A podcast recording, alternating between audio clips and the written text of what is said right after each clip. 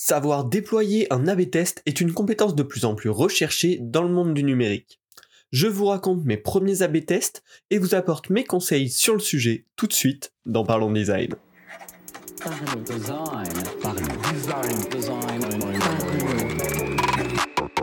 La cinquième saison de Parlons Design est sponsorisée par ZK4S Theory, le site des product designers. Salut, c'est Romain Pachna et aujourd'hui on se retrouve dans Parlons Design pour discuter du sujet des AB tests, pour que je vous raconte un petit peu mon expérience et vous donne quelques premiers conseils sur le sujet. Alors, un AB test, c'est quoi? C'est tout simplement le fait de tester en production plusieurs variantes d'un même flow utilisateur pour faire un choix basé sur la data. C'est une méthode qui est très utilisée euh, par les startups euh, qui euh, sont en recherche vraiment bah, d'optimisation de, leur flow utilisateur. Notamment, c'est très utilisé par Netflix et ils ont écrit beaucoup d'articles sur le sujet, autant des articles techniques sur la mise en place que des articles sur la manière dont on peut concevoir ces A-B tests.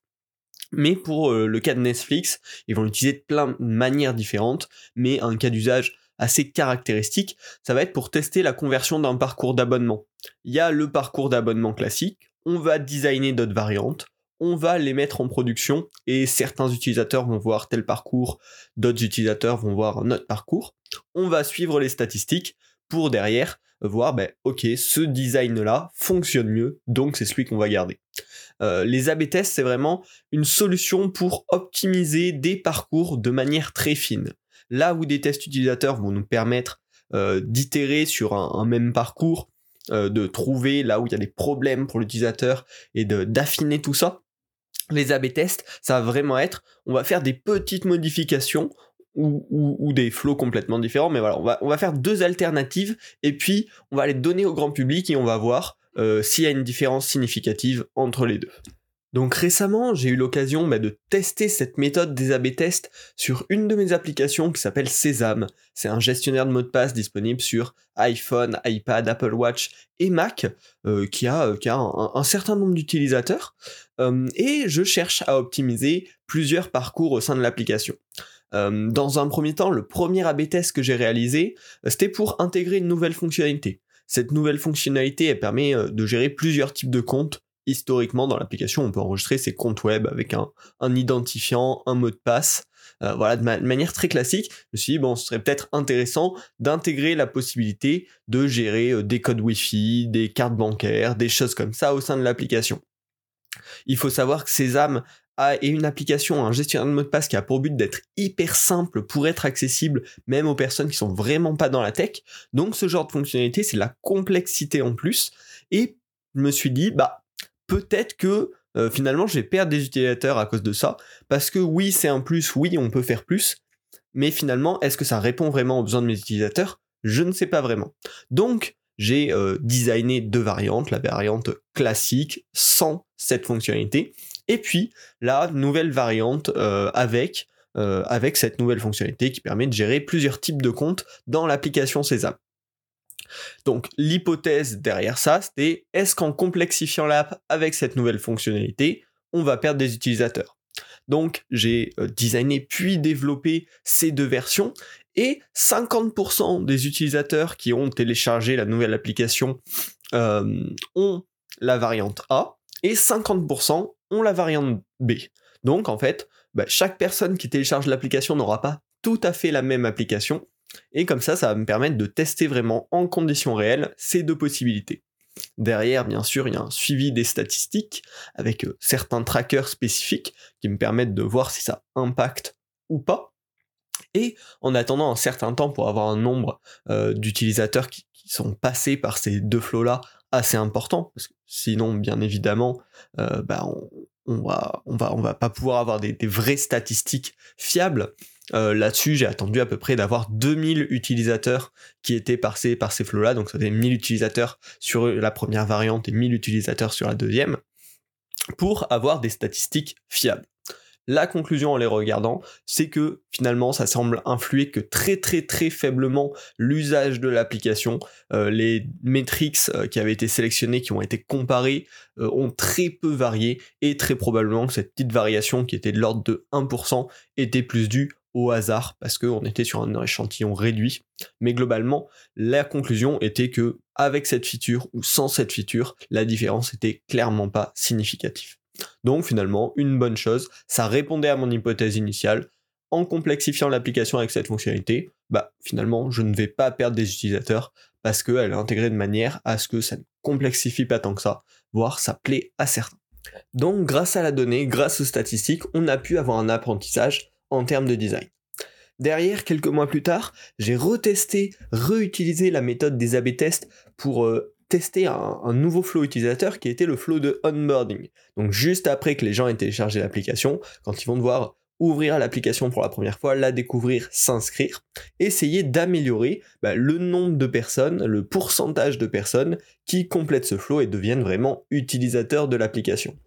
Alors, sur le premier test dont je vous ai parlé, on était vraiment sur un A-B test avec deux versions. Sur cette itération sur l'onboarding, j'ai testé quatre variantes.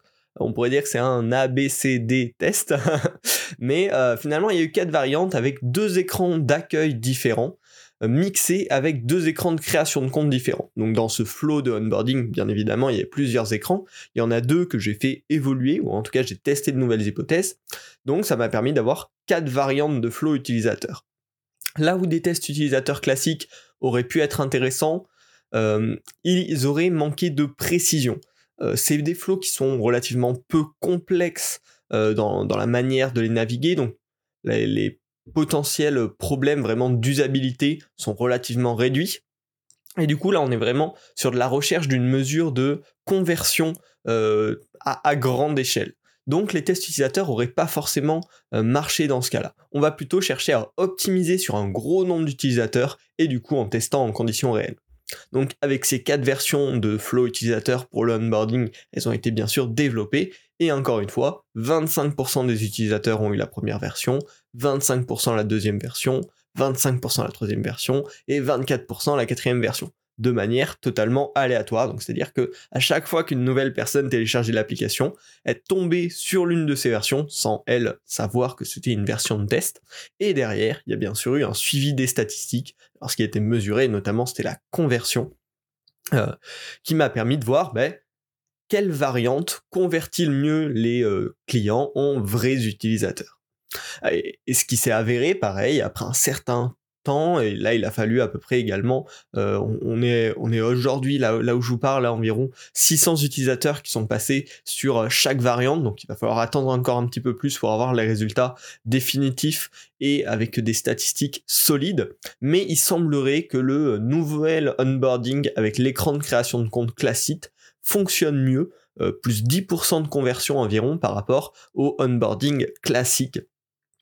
Donc bah, Pareil, c'est un apprentissage que la donnée affirme, que les utilisateurs démontrent d'eux-mêmes, parce que euh, bah, on, voit que la conversion augmente sur ce flow utilisateur-là précis. Voilà, encore une fois, un apprentissage concret grâce à la data, grâce à ces A-B tests. Donc, j'espère que ça vous a donné envie, que ça vous a motivé à mettre en place des A-B tests. Je vous ai préparé quelques tips and tricks, mais bien sûr, euh, il y aura un épisode qui arrivera euh, bientôt pour euh, vous donner un peu plus de conseils là-dessus. La première chose importante pour faire des A-B tests, c'est qu'il y a besoin d'une quantité quantité d'utilisateurs importante. S'il n'y a pas déjà une application en production avec des utilisateurs, ça va être impossible de faire des A-B tests. Parce que si on n'a pas un gros panel d'utilisateurs, la qualité des statistiques sera jamais bonne, euh, les résultats sont jamais significatifs euh, de manière mathématique, et du coup on pourra jamais tirer de conclusion de ces A-B tests. C'est là où forcément des startups comme Netflix ou Uber bah, ont vachement de facilité à faire ces A-B tests parce qu'ils ont un panel d'utilisateurs tellement important que en quelques heures, euh, voire allez, quelques semaines, ils ont des résultats hyper significatifs. Donc voilà, ça c'est vraiment le prérequis pour faire des A-B tests. Également, quand on va faire des AB tests, c'est toujours important de garder une version de référence, la version originale du flow utilisateur, plus des variantes. La version de référence va vraiment être la base, et on va analyser les variantes par rapport à cette référence. Est-ce qu'il y en a qui performent mieux, qui performent moins bien, etc. Je vous recommande également de commencer avec les, les AB tests classiques à deux possibilités, comme le premier dont je vous ai parlé, et ensuite essayer d'aller plus loin si besoin avec plusieurs variantes mais dans un premier temps, c'est bien de commencer juste avec deux variantes pour bah, commencer à, se former au sujet. Un autre petit point très important que j'avais pas forcément très bien géré euh, dans le premier cas et que j'ai mieux géré dans le second cas, c'est que c'est super important de définir dès le début les métriques à suivre, les métriques qui vont pouvoir caractériser le succès ou non d'un A/B test. Euh, dans, le, cas du onboarding, c'était très clairement la conversion qu'on voulait regarder. Euh, donc c'est la stat que j'ai traquée dès le début et que je regarde encore et toujours. Mais c'est important de savoir qu'est-ce qu'on cherche à améliorer avec ces nouvelles variantes. Sinon, on ne pourra pas tirer de conclusion propre et ce sera une conclusion a posteriori qui pourrait être biaisée euh, potentiellement par nos envies. Et enfin, le dernier petit conseil, euh, que, je, vais vous proposer dans ce podcast, c'est de se pencher un petit peu sur les mathématiques et vraiment sur comment faire une analyse mathématique des résultats, euh, qu'est-ce qui est un résultat significatif, comment fonctionnent les intervalles de confiance, etc. etc. là, c'est vraiment de la statistique, hein, et si on comprend pas bien les statistiques, on peut tirer des conclusions qui sont fausses. Et donc, euh, c'est hyper important de se pencher sur cet aspect-là. Euh, il y a plein d'outils en ligne qui expliquent ça, des, de très bons articles. J'essaierai d'ailleurs de vous en mettre en, description. Euh, donc, quand on fait des ABTS, c'est vraiment important de prendre le temps de se former à quelles sont les bonnes pratiques, comment lire surtout ces AB tests, parce que sinon, bah, on perd tout l'intérêt, forcément, si on, si on lit des conclusions biaisées. Un épisode va arriver très bientôt, vraiment, pour vous parler plus en détail de, cette méthode d'AB test. Là, c'était un, retour d'expérience. Euh, mais en attendant, j'essaierai de vous mettre euh, un, petit article en description de cet épisode. Voilà. J'espère que ce podcast vous a plu. Euh, c'est une méthode vraiment passionnante et hyper intéressante en termes de résultats. Ça peut vraiment permettre d'optimiser des parcours à grande échelle.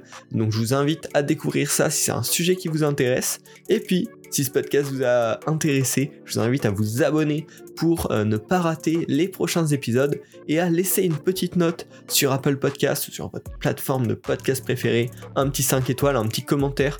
Moi, ça me fait toujours hyper plaisir d'avoir vos retours et ça permet également de mieux référencer le podcast. Donc voilà, c'est vraiment un, bon support euh, si, euh, si vous aimez Parlons Design. Voilà. On se retrouve la semaine prochaine pour un nouvel épisode. Salut